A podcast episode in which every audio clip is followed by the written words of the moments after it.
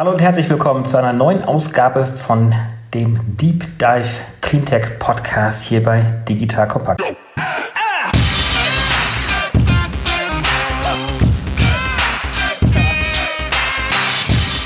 Mein Name ist David Wortmann. Ihr kennt mich bereits sehr gut. Wir sind jetzt in der, glaube ich, inzwischen 23. Folge. Wir haben immer wieder spannende Unternehmer aus dem Cleantech-Bereich dabei. Ich bin selber Geschäftsführer und Gründer von DWR Eco, einer auf Cleantech spezialisierten Beratungsagentur. Wir haben heute Inas Nureldin, der Gründer und Geschäftsführer, CEO der Tomorrow Bank dabei und Jan Christoph Grass, auch genannt Stoffel von Berlin Ventures, der dort mit investiert ist. Ich heiße euch beide herzlich willkommen. Hallo David, danke für die Einladung. Hallo David. Wir müssen jetzt noch mal ein bisschen gucken. Wir haben üblicherweise auch immer so diese One-on-One-Interviews hier. Das macht es sicherlich auch noch mal interessant, auch mal zu dritt zu sprechen. Gerade so ein bisschen aus der Perspektive Inas du als Gründer und Jan Christoph Grass als äh, Investor mit dabei. Aber vielleicht stell dich doch einfach mal ganz kurz in der Reihenfolge vor. Inas, vielleicht möchtest du gerne starten. Ja, sehr gerne. Genau. Also Inas ist mein Name. Ich bin einer der Gründer von Tomorrow und bin innerhalb von Tomorrow, sage ich, verantwortlich für alles, was mit dem Thema Produkt, Produktstrategie, Technologie zusammenhängt. Und bevor ich Tomorrow gegründet habe, habe ich schon mal ein Softwareunternehmen aufgebaut, zwar in einem ganz anderen Bereich, aber auch Tech getrieben, damals Cloud-Software aufgebaut für das ganze Thema Lieferkettentransparenz. Und so nach zehn Jahren in dem Job hatte ich den großen Wunsch, nochmal das ganze Thema Digitalisierung mit positiven Impact und Unternehmertum unter einen Hut zu bringen und was wirklich Sinnvolles zu tun. Klasse. Auf das Geschäftsmodell gehen wir gleich nochmal kurz ein. Stoffel, stell dich mal ganz kurz vor. Ja, danke erstmal für die Einladung. Genau, Christoph Gras. Ich habe 2004 meine erste Firma gegründet, namens My Photobook. Das war einer der ersten oder wahrscheinlich der erste Fotobuchanbieter weltweit. Wir haben 2008 als Spin-off sozusagen eine weitere Firma gegründet. Das war eine Publishing-Seite, also ein Verlag 2.0 eigentlich, eine Self-Publishing-Plattform, ein Book on Demand und Print on Demand, die hieß ePubli. Und seit 2010 sind wir jetzt sozusagen als Unternehmer für Unternehmer auf die andere Seite gewechselt und mit einem meiner Partner investieren wir jetzt quasi in Startups ganz breit unter dem Namen Berlin Ventures und eins unserer Investment ist unter anderem auch Tomorrow. Klasse. Inas, willst du einfach mal kurz starten? Wer da was ist die Tomorrow Bank? Du hast ja gerade schon ein bisschen angeteasert. Du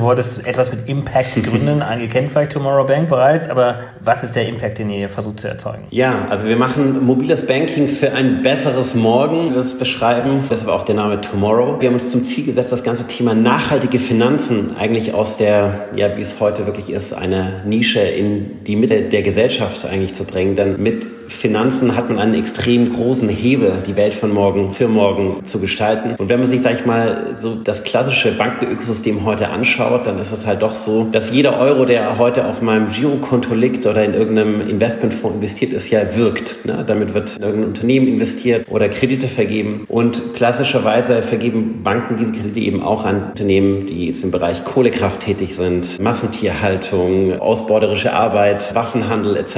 You name it. Und wir haben gesagt, das kann nicht sein. Wir möchten wirklich das Geld unserer Kundinnen nutzen, um positiven Wandel voranzutreiben. Einfach Dinge wie erneuerbare Energien, nachhaltige Mobilität, Bildung, auch soziale Themen und da wirklich sage ich mal, das Framework einer Bank zu nutzen. Da sind wir jetzt natürlich ja nicht die Ersten, die auf die Idee gekommen sind, nachhaltige Finanzen so als Thema voranzutreiben, sondern da gibt es ja auch einige Pioniere aus dem Bereich der Nachhaltigkeitsbanken. Ja, die GLS-Bank, Umweltbank, ne, die sind ja schon seit 20, 30 Jahren teilweise unterwegs. Genau, die ja auch eine tolle Vorarbeit geleistet haben. Aber wenn man aus einer Makroperspektive da drauf schaut, dann sind es einfach wahnsinnig wenige Kunden, die einfach da ein Konto haben. Ne? Also auch die GLS-Bank, die einfach heute mit einem Track Record von deutlich über 40 Jahren mit einem Kundenstamm von knapp 42 40.000 Kunden und Kundinnen dasteht. Und wenn man da, glaube ich, mal dagegen hält, was andere Fintechs geleistet haben, ja, in wenigen Jahren mit mehreren Millionen Kunden, dann haben wir gesagt, okay, das muss man gemeinsam denken, ja, weil wir wollen wirklich das Thema aus der Nische rausholen, möglichst viele Menschen dafür zu begeistern und wirklich einen globalen positiven Impact damit auch zu erzeugen. Ich würde ganz gerne nachher nochmal so ein bisschen auch auf die Unterschiede zwischen euch und auch den etablierteren Playern eingehen, aber vielleicht um euer Geschäftsmodell besser zu verstehen. Du hast jetzt erneuerbare Energien und Bildung und diese Themen mit angesprochen.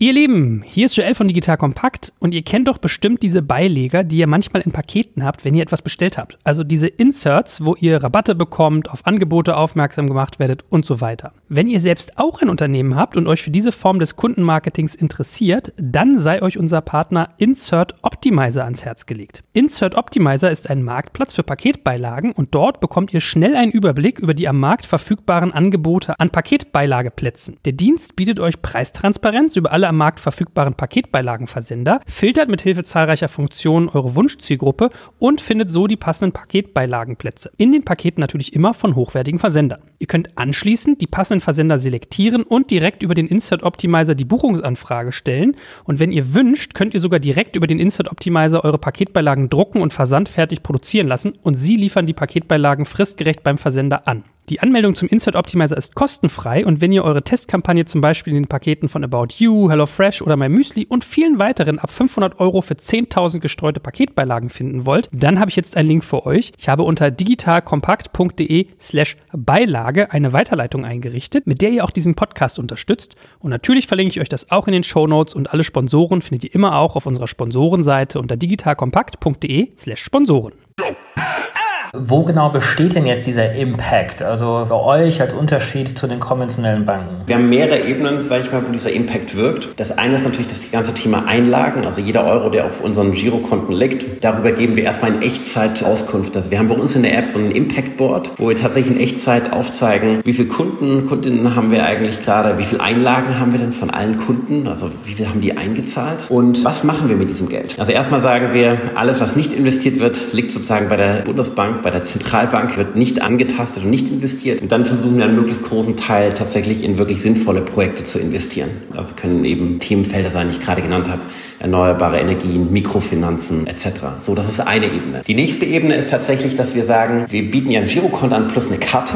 So, und mit dieser Tomorrow Bezahlkarte, das ist bei uns jetzt eine Visa-Karte, kann man bezahlen. So, wenn ich jetzt shoppen gehe, dann entsteht eine sogenannte Interchange Fee. Das ist diese Händlergebühr, die normalerweise vom Händler gezahlt wird, an jetzt uns zum Beispiel Beispiel nutzen wir, um Klimaschutzprojekte zu fördern.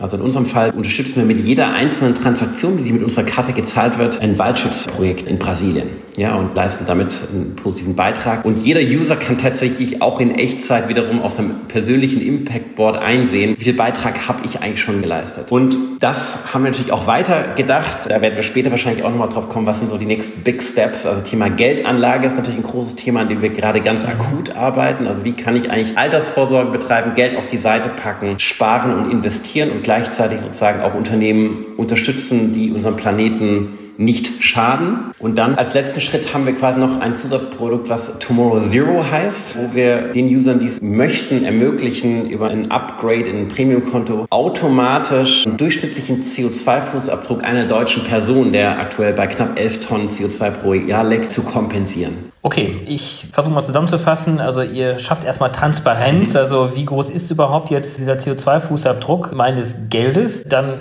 setzt ihr dieses Geld möglichst sinnvoll ein in den genannten Feldern. Und dann kommen noch diese ganzen Zusatzprodukte jetzt in der Zukunft mit Altersvorsorge, Versicherungen und so weiter. Da gehen wir in der Tat gleich ein bisschen drauf ein. Stoffel, um dich jetzt mal in die Unterhaltung mit reinzubringen, ist das das, was damals dir als Investor von diesem Gründerteam präsentiert worden ist? Das hat dich überzeugt, mit Berlin Ventures dort reinzugehen? Oder warst du tatsächlich auch bei der Gründung und Entwicklung dieses Projektes, dieses Produktes mit beteiligt? Das Letztere tatsächlich. Die Herleitung ist ein bisschen länger. Also wir haben unseren Nachhaltigkeitsfable oder was heißt das, unser Interesse vor zehn Jahren hat das eigentlich angefangen. Da hat unser dritter Mitgründer von unserer ersten Unternehmung hat damals enorm als Magazin auf die Schiene gesetzt und wir haben das sozusagen mit anfinanziert und mit angeschoben. Und das ist ja mittlerweile, ich glaube, das größte oder eins der größten Wirtschaftsmagazine für Nachhaltigkeit in Deutschland. Und da ist jetzt mittlerweile ein schöner, ansehnlicher, kleiner kleinerer Konzern entstanden mit verschiedenen Verticals im Nachhaltigkeitsbereich für eine Jobbörse, für ein Reiseportal und so weiter. Wobei wir haben gesagt, wie schaffen wir es denn in der Kürze der Zeit, die wir gesehen haben mit dem Klimawandel, der sich ja beschleunigt, wie schaffen wir in möglichst kurzer Zeit einen größtmöglichen Impact eben auch zu generieren? Und da lag das damals auf der Hand. Wir müssen die Leute sensibilisieren, wir müssen Bewusstsein schaffen und müssen an das Thema heranbringen und an die Hand nehmen und deswegen als Magazin enorm. Später haben wir dann immer überlegt, wie können wir denn eigentlich noch mehr tun und auch noch mehr machen? Und so sind wir dann eben auf das Geldthema gekommen und haben gesagt, wenn wir es denn schaffen würden, die Geldströme, zumindest einen Teil, einen größeren oder auch kleineren Teil in die richtigen Kanäle fließen zu lassen und eben nicht, was der Inas vorhin schon gesagt hat, was die meisten Banken machen, eben nicht, dass er Fossil Fuels oder Monsanto oder was auch immer finanziert, dann kann der Impact eigentlich noch viel größer sein als nur mit einem Magazin, weil Geld ist natürlich nochmal deutlich kraftvoller. Und so haben wir dann überlegt, was ist das richtige Modell, mit den Finanz- oder ans Geld der Kunden ranzukommen oder dass wir schaffen, die richtigen Kanäle das fließen zu lassen. Und ich war dann dann damals in Panama und Kolumbien unterwegs und habe mir Kakaoplantagen angeschaut, Aufforstungsprojekte und verschiedene Dinge. Und da ist mir es eigentlich wie Schuppen von den Augen gefallen. Für mich war eigentlich auch immer sozusagen dieses Dogma, naja, wenn ich eine gute Rendite haben will, dann mhm. muss ich auf Nachhaltigkeit verzichten. Ne? Also man sagt immer, naja, wenn ich irgendwie nachhaltig anlegen möchte, dann habe ich eigentlich eine mickrige oder eine schlechte Rendite. Und ich habe dort gesehen, dass es eben nicht sein muss. Da ist ein gigantischer Impact, der dort mit diesen Projekten, die ich mir angeschaut habe, erzielt wird. Und da werden auch gute, anständige, normale Renditen quasi erzielt, die mit anderen Finanzprodukten mithalten können. Und so haben wir eigentlich erstmal dran gedacht, wir wollen eigentlich mal nachhaltige Finanzprodukte an den Mann bringen übers Internet.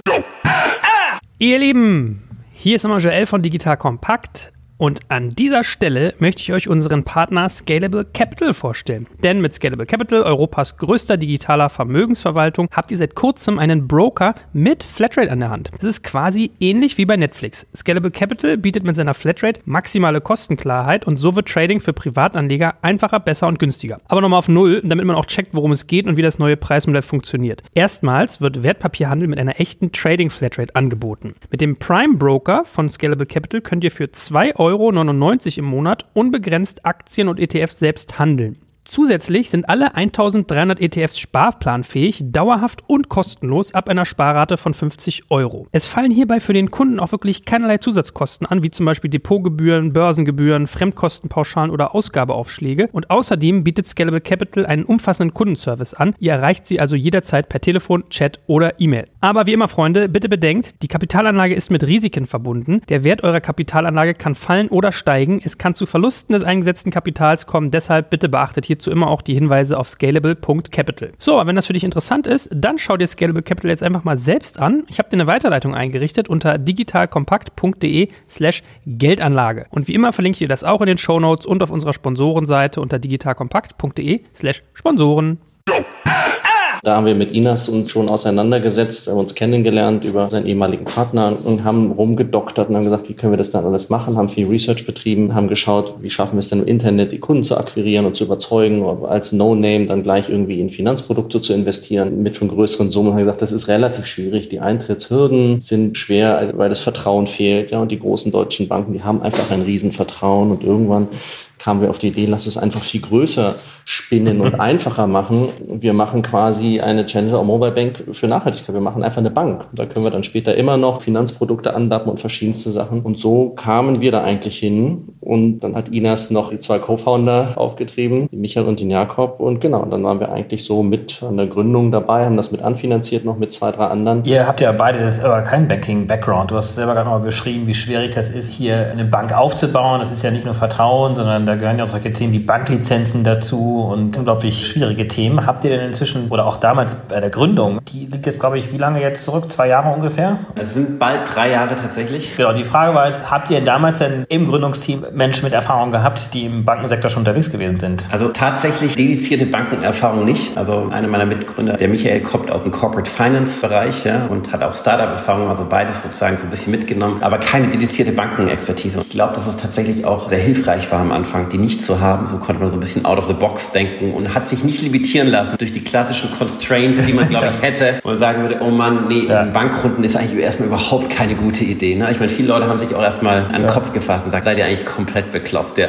Ja, das sind wahrscheinlich die besten Voraussetzungen überhaupt für Gründungen, dass man sich eigentlich in dem Sektor gar nicht auskennt und dann sich wirklich tief hineingräbt. Und ihr beide habt ja auch gerade schon in der Intro beschrieben, was für einen beeindruckenden Gründungs-Background ihr auch habt. Ja, aber wie würdest du denn aktuell das Produkt beschreiben? Also vor allen Dingen auch im Unterschied zu euren Wettbewerbern und wie differenziert ihr euch und wie einfach glaubt ihr, fällt euch dieser Anspruch dann auch wirklich zu skalieren? Wie viele Kunden habt ihr denn heute? Wir haben jetzt heute so knapp 35.000 Kunden und Ziel ist es natürlich in den nächsten Jahren so die größte Nachhaltigkeitsbank in Europa zu werden. Also streben da schon als Mindestziel in den nächsten Jahren die eine Million Kundengrenze an. Natürlich nicht nur in Deutschland, sondern auch über die Grenzen von Deutschland hinaus. Und im Kern letztendlich steht natürlich der Impact-Gedanke. Ne? Also wir sind angetreten, jetzt nicht eine Challenger-Bank aufzubauen, des Selbstzwecks wegen, sondern wirklich, um damit, sage ich, positiven Impact zu generieren. Und genau damit sind wir im Kern angetreten. Und deshalb steht eben das Thema Nachhaltigkeit auch in der Mitte. Und wenn man über Nachhaltigkeit nachdenkt, dann ist sozusagen ein ganz zentrales Thema Transparenz. Ja? Ich glaube, wenn man sich alle Banken jetzt anschaut, dann sind es erstmal so klassische Black Boxes. Ne? Also man weiß eigentlich gar nicht, was passiert. Ich glaube, jeder, der ein Bankkonto hat und so, weiß eigentlich auch gar nicht, was macht die Bank mit meinem Geld. Und wie genau verdient die eigentlich Geld und was geht da eigentlich hinter den Kulissen vor? Und das haben wir gesagt, sagen, Transparenz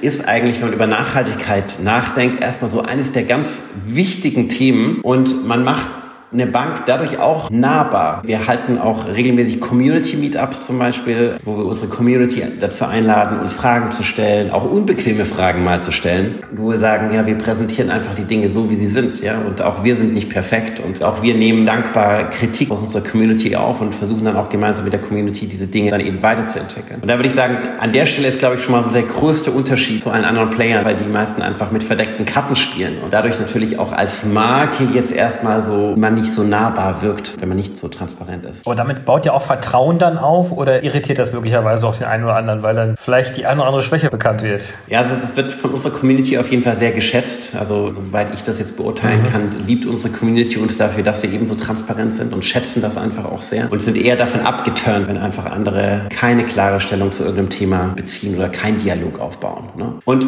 diesen Nachhaltigkeitsgedanken natürlich weiterzutragen, im Kern natürlich haben wir über die Einlagenverwendung gesprochen, ne? das tun andere Fintechs natürlich nicht, wenn wir uns mit ihnen vergleichen. Und dann konsistent diesen Nachhaltigkeitsgedanken durch alle Produkte durchzutragen. Das bedeutet eben auch, sind wir gerade kurz davor, unser eigenes Anlageprodukt auf Smart in die App zu integrieren und anzubieten. Auch da ist es extrem wichtig, ne? welche Unternehmen wähle ich aus, die ich investierbar mache in einem Fonds. Und da wirklich konsistent zu sein, sagen, ich wähle wirklich nur die Unternehmen aus, die einen positiven Beitrag leisten. Und dann geht es letztendlich um die Kombination von positiven Impact mit Convenience. Ja, und Convenience bedeutet für uns maximal einfach das Konto eröffnen zu können. Einfach Sonntag, Nachmittag, 17.30 Uhr von der Couch. Ich brauche einfach nur ein paar Minuten, habe das Konto eröffnet, habe meine Karte verloren, kann sie jederzeit sperren, wieder entsperren. Ne? Also die ganzen Dinge, die wir eben aus modernen anderen Apps auch kennen, das wirklich Tech als Tools nutzen, Dinge einfach zu denken, sodass sie auch Spaß machen. Jetzt habt ihr 35.000 Kunden, was ja schon eine Wahnsinnsleistung ist für drei Jahre im Vergleich zu den tollen Kollegen bei der GLS Bank. Wir wollen sie jetzt natürlich jetzt dadurch auch gar nicht kritisieren, aber ihr strebt die Millionen an. Das ist sicherlich auch erstmal so ein Zwischenstep. Aber wenn man jetzt über so eine Skalierung nachdenkt, wird man ja nicht nur jetzt die Menschen adressieren können, die sich für das Thema Nachhaltigkeit oder Klimaschutz interessieren, sondern die werden dann ganz banale Themen haben wie Kosten des Kontos, Convenience. Das adressiert ihr natürlich auch. Wie würdet ihr denn eure Kundschaft aktuell segmentieren und wie ändert sich das über die Zeit hinweg, um auch in diese Größenordnung kommen zu können? Vielleicht nochmal einen Schritt zurück. Genau, also ich glaube, diese 35.000 Kunden haben wir in knapp über einem Jahr sozusagen jetzt aufgebaut. Und natürlich ein Jahr war so Strategiefändung und dann haben wir über ein Jahr lang so ein Produkt aufgebaut und sind dann so richtig am Markt seit knapp über einem Jahr.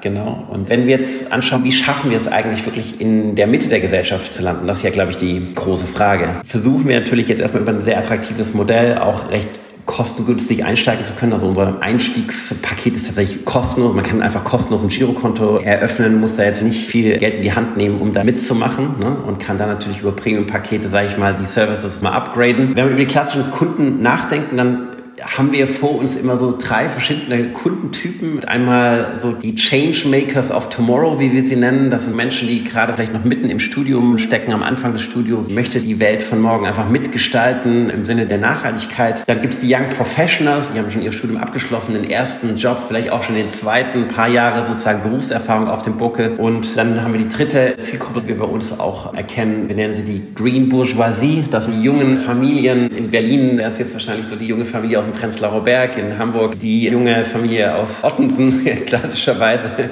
genau, denen Nachhaltigkeit wichtig ist, aber die sozusagen auch nicht auf Komfort verzichten möchten und auf Convenience vor allem nicht. Und es muss schnell gehen und eine Banking-App soll sich eben auch so anfühlen wie Instagram oder WhatsApp und nicht wie eine Banking-App aus einem anderen Jahrzehnt. Genau, so würde ich vielleicht so grob das umschreiben. Das bedeutet also tendenziell eine recht junge Zielgruppe. Also 90 Prozent unserer Kunden sind zwar mhm. zwischen 18 und 45, also recht jung strukturiert im Vergleich zu anderen Banken. Und von daher sind wir der festen Überzeugung, dass wir gerade auch mit dem Bewusstseinswandel, der in der Gesellschaft ja entsteht, Nachhaltigkeit ist ja kein Nischenthema mehr, ne, wo man sagt, man muss jetzt die breite Masse davon mhm. überzeugen, dass es wichtig ist, auf unser Klima zu achten, sondern wir haben ja die ganzen Bewegungen durch Fridays for Future etc. erlebt, dass dieses Thema, sage ich mal, in unserer aller Lebensrealität angekommen ist. Habt ihr den Eindruck, dass jetzt genau jetzt auch Fridays for Future angesprochen und wir hatten jetzt vor Covid-19 ja auch eine sehr, sehr große Aufmerksamkeit, was das Thema anbelangt. Hattet ihr da richtig nochmal so einen Schwung an Neukunden auch darüber gewinnen können? Beziehungsweise wie geht ihr den Markt an, um Neukunden auch zu generieren? Also die meisten Kunden kommen tatsächlich über Weiterempfehlungen. Also existierende Kunden empfehlen uns einfach weiter. Das ist natürlich so die dankbarste Wachstumsstrategie, ne, wenn das funktioniert. Wir machen natürlich vereinzelt auch Social-Media-Kampagnen etc. unterstützend. Aber letztendlich im Kern ist es tatsächlich unsere existierenden Kunden und Kundinnen, die uns weiterempfehlen. Und man merkt auf jeden Fall, dass es Monat für Monat natürlich ansteigt, auch mit den Neukunden. Und dadurch merkt man natürlich, dass Tomorrow jetzt als Brand bekannter wird. Aber wir sind natürlich krass darauf angewiesen, ne, dass das einfach so weitergeht. Und ich glaube, wir haben jetzt den Start gut hingelegt. Aber jetzt geht es wirklich darum, von den 35 Kunden auf die erste Million Kunden zu kommen. Ihr habt ja eine sehr, die mir zumindest aufgefallen, eine sehr erfolgreiche Kampagne gefahren. Ich glaube, der größte Bankraub der Geschichte. Stoffel, das war ja ein fantastischer Slogan. Der Bankraub bezog sich letztendlich darauf, dass alle Kunden der konventionellen Banken rübergezogen werden auf die gute Seite der Macht. Und ich glaube, ihr habt das auch relativ smart gemacht, weil das, glaube ich, auch sich nicht nur auf euch bezogen hat, auf die Tomorrow Bank, sondern auch auf die Mitstreiter im Markt. Ist das die Strategie, die du siehst, Stoffel, um wirklich in diese Skalierung reinzukommen? Oder wie ist deine Sicht auch als Investor und als Begleiter des Unternehmens in diese Skalierung jetzt reinzukommen?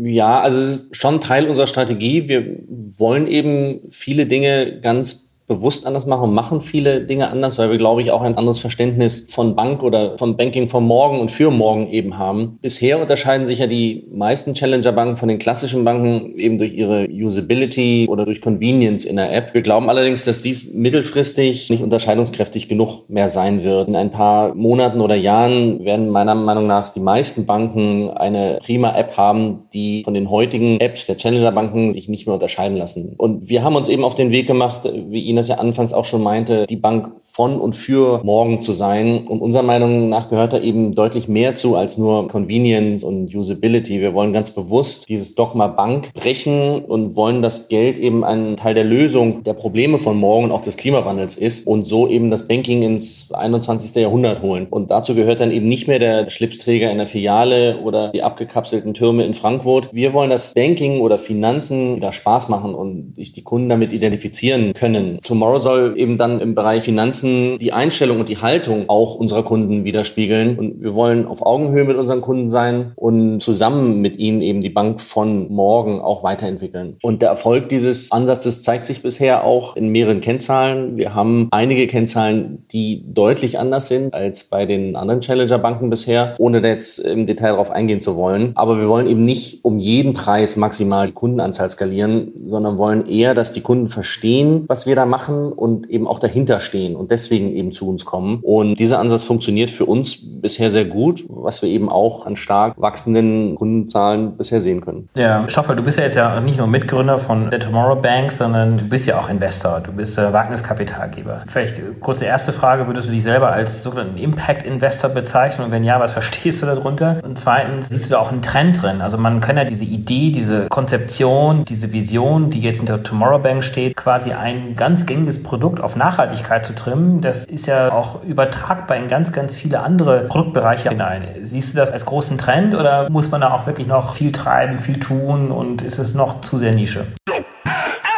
Ihr Lieben, hier ist nochmal Joel von Digital Kompakt und ich pflege ja auch immer zu sagen, auf die Details kommt es an, weil ich finde, dass sich dort die Spreu vom Weizen trennt. Also richtig gute Marken und Unternehmen achten auf die Details und bescheren ihren Kunden so eine hochwertige Erfahrung. Und passenderweise ist das auch der Claim unseres Partners Dell. Dort hat man sich nämlich auch gefragt, was passiert eigentlich, wenn man seinen Blick auf jedes noch so kleine Detail richtet. Wenn an jedem noch so kleinen Element gefeilt wird, bis sich seine ganze Schönheit offenbart. Und alle diese Teile wieder zu einem großen Ganzen zusammengesetzt, ergeben das neue Dell XPS 13 Zoll. Bei diesem Laptop kommen wirklich Qualität und Stil ohne Kompromisse zusammen. Um euch mal ein paar Schmankerl des neuen Dell XPS 13 zu nennen. Infinity Edge Bildschirm, Handauflage aus Carbonfaser und diamantgeschliffene Kanten und dann erst das Display. Das iSafe Display reduziert blaues Licht und erhält dabei brillante Farben, was es meines Wissens zum ersten Bildschirm macht, der Lichtenergie intelligent schon an der Quelle reguliert. Punktuell wird schädliches blaues Licht reduziert und löst es über das gesamte Lichtspektrum auf. Und ansonsten bekommst du auch die hochwertigen Features und Services, die du von Dell kennst, sprich kompromisslose State-of-the-Art-Ausstattung, außergewöhnliche Verarbeitung und ein innovatives Designkonzept. Vor allem hilft Dell kleinen Unternehmen, um langfristig erfolgreich zu sein und bietet Beratung und Tipps für die Einrichtung von Remote-Arbeitsplätzen. Also wenn das nicht spannend ist, weiß ich auch nicht. Und wenn du auch neugierig jetzt bist auf das Dell XPS, dann gehe einfach auf die Weiterleitung digital digitalkompakt.de slash Dell. Dort erhältst du wirklich alle Infos und unterstützt auch Digital Kompakt, by the way. Natürlich verlinke ich dir das auch in den Show Notes und alle Sponsoren findest du immer auch auf unserer Sponsorenseite unter digitalkompakt.de slash Sponsoren.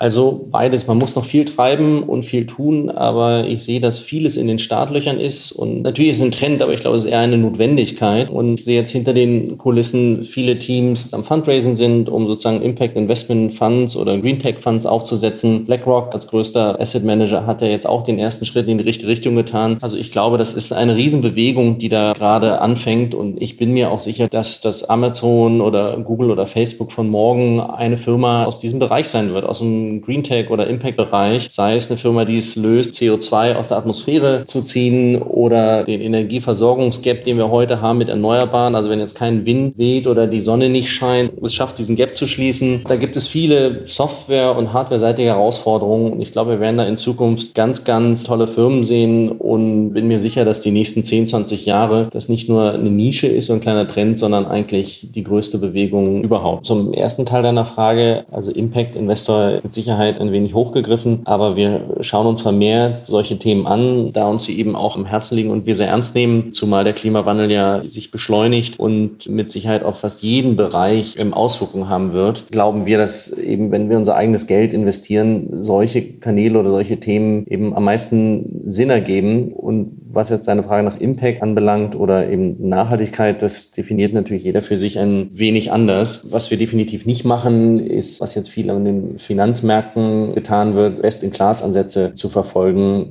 indem wir eben in eine nachhaltigste Erdölfirma investieren oder solche Dinge, sondern wir suchen schon nach neuen Ansätzen, die tatsächlich gegen den Klimawandel was tun oder einen großen Hebel haben, wie ich ja schon auch eingangs erwähnte. Weitere Beispiele, die ja relativ prominent ist, Ecosia, die ja tatsächlich das grüne Google sind. Jetzt bist du ja auch, das sollten wir auch nicht unerwähnt lassen, gemeinsam auch mit mir, aber auch mit einigen anderen Mitgründer von den Leaders for Climate Action. Ich glaube, wir sollten dazu auch nochmal eine besondere Folge machen. Aber hier sieht man ja auch, dass sich hier die Digitalindustrie aufmacht, sich grüner zu machen. Vielleicht kannst du mal ganz kurz erwähnen, was Leaders for Climate Action sind und wie weit ihr oder wir dort sind. Vielleicht hole ich dazu kurz aus, damit man besser versteht, was sozusagen jetzt mein oder unser Ansinn war, diese Initiative ins Leben zu rufen. Ich hatte eingangs gesagt, mir ging es immer darum, maximalen Impact zu generieren aufgrund der Zeiten und eben auch der Klimawandel beschleunigt sich. Wir haben jetzt ein paar Tipping Points wahrscheinlich schon überschritten und so ist es wichtig, wie können wir in kürzester Zeit den größtmöglichen Impact generieren. Und das haben wir mit enorm sozusagen zur Bewusstseinsschärfung und das Thema an die Masse ranzutragen bereits gemacht. Und jetzt mit Tomorrow versuchen wir die Finanzen in die richtigen Kanäle fließen zu lassen, um dort auch maximalen Impact zu haben. Und dann in der Diskussion aber mit meinen Mitgründern der Initiative war relativ klar, wir müssen eigentlich auf die oberste Ebene, auf die politische Ebene und dort auch versuchen einzuwirken, da wir der Meinung sind, dass das, was bisher dort vorgeschlagen oder im Raum steht oder gemacht werden soll,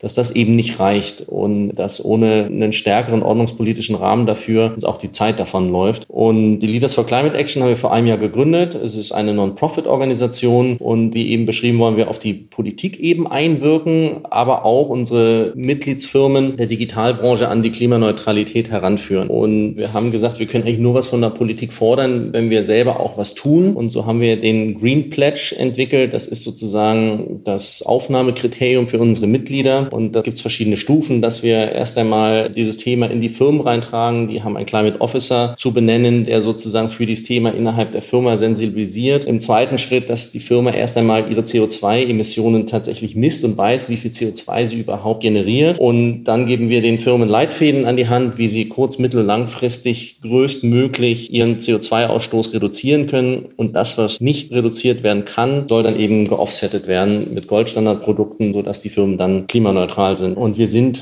jetzt über 300 Firmen. Das Who is Who der deutschen Digitalszene ist dabei. Und jetzt expandieren wir gerade europaweit. Und ja, also wir sind selbst beflügelt von dem Erfolg der letzten zwölf Monate und hoffen, dass wir das noch viel, viel größer weltweit ausrollen können. Vielleicht nochmal den einen Punkt zumindest hervorgehoben von der Leaders for Climate Action. Dann können wir auch den Bogen nochmal zu Tomorrow Bank zurück zurückführen, ist, dass ihr ja auch und insbesondere auch du ein großes Netzwerk jetzt aufgebaut habt mit anderen Venture-Kapitalgebern und ihr vor allen Dingen auch versucht, diese Idee zu leveragen und dass auch andere Kapitalgeber nicht nur sich selber CO2-neutral stellen, sondern auch versuchen, ihr Portfolio in diese Richtung zu bringen.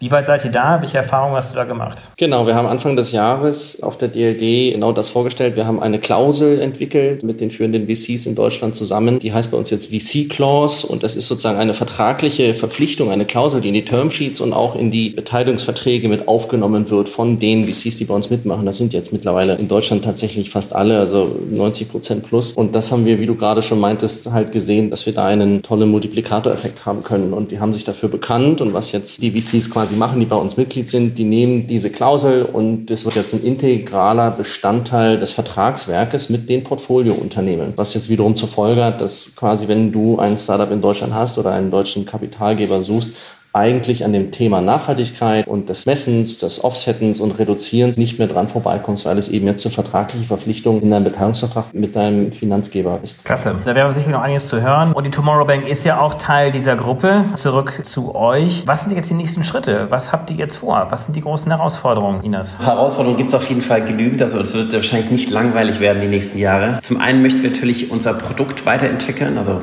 die App. Ne? Es gibt noch einige Funktionen, die noch ausstehen. Also so, einfach Basisthemen wie Gemeinschaftskonten beispielsweise oder Dispo. Das sind so Themen, an denen wir auf jeden Fall aktiv entwickeln, da einfach noch ein runderes Angebot zu schaffen. Aber dann wirklich halt ganz strategisch wichtige Themen wie zum Beispiel das ganze Thema Geldanlage nochmal neu zu denken. Ja, das ist auf der einen Seite transparent zu denken, Impact getrieben zu denken und von der Convenience so einfach zu machen, dass wir einfach auch Leute dafür abholen können, die heute halt noch kein Geld auf die Seite packen und für ihre Zukunft zurücklegen. Und ich glaube, in der Allgemeinheit ist so ein bisschen das Verständnis, dass mit nachhaltiger Geldanlage eine schlechtere Rendite gemacht wird. Ja, was ja ein krasser Irrglaube ist. Und da wirklich nachzuweisen, dass wir mit unserer Anlagestrategie sozusagen den Unternehmen, die wir auswählen, auf jeden Fall gleichziehen können wie konventionelle Fonds. Ja, ich würde so sagen, in dem nächsten Schritt dann sogar besser zu sein, denn wer nicht auf Nachhaltigkeit setzt, der wird irgendwann dafür abgestraft, weil ich glaube, es gibt ganz viele Beispiele, ob es eine Deutsche Bank ist, ob es RWE ist, ob es auch Wirecard ist, glaube ich, auch ein ganz gutes Beispiel, wo einfach die Alarmglocken schon längst geklingelt haben und es einfach viele Hinweise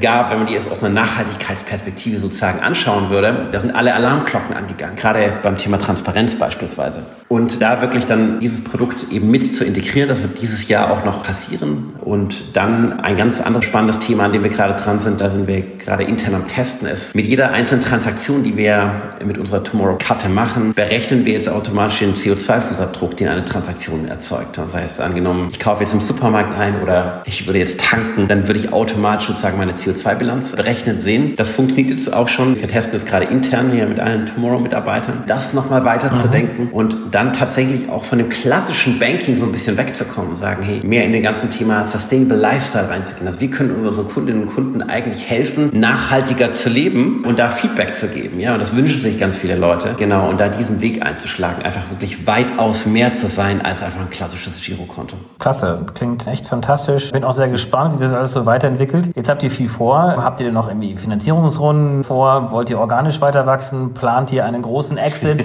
Kannst du uns dazu ein bisschen was sagen? Ja. Stoffel lacht auch schon, also vielleicht hat er ja auch eine andere Sicht darauf.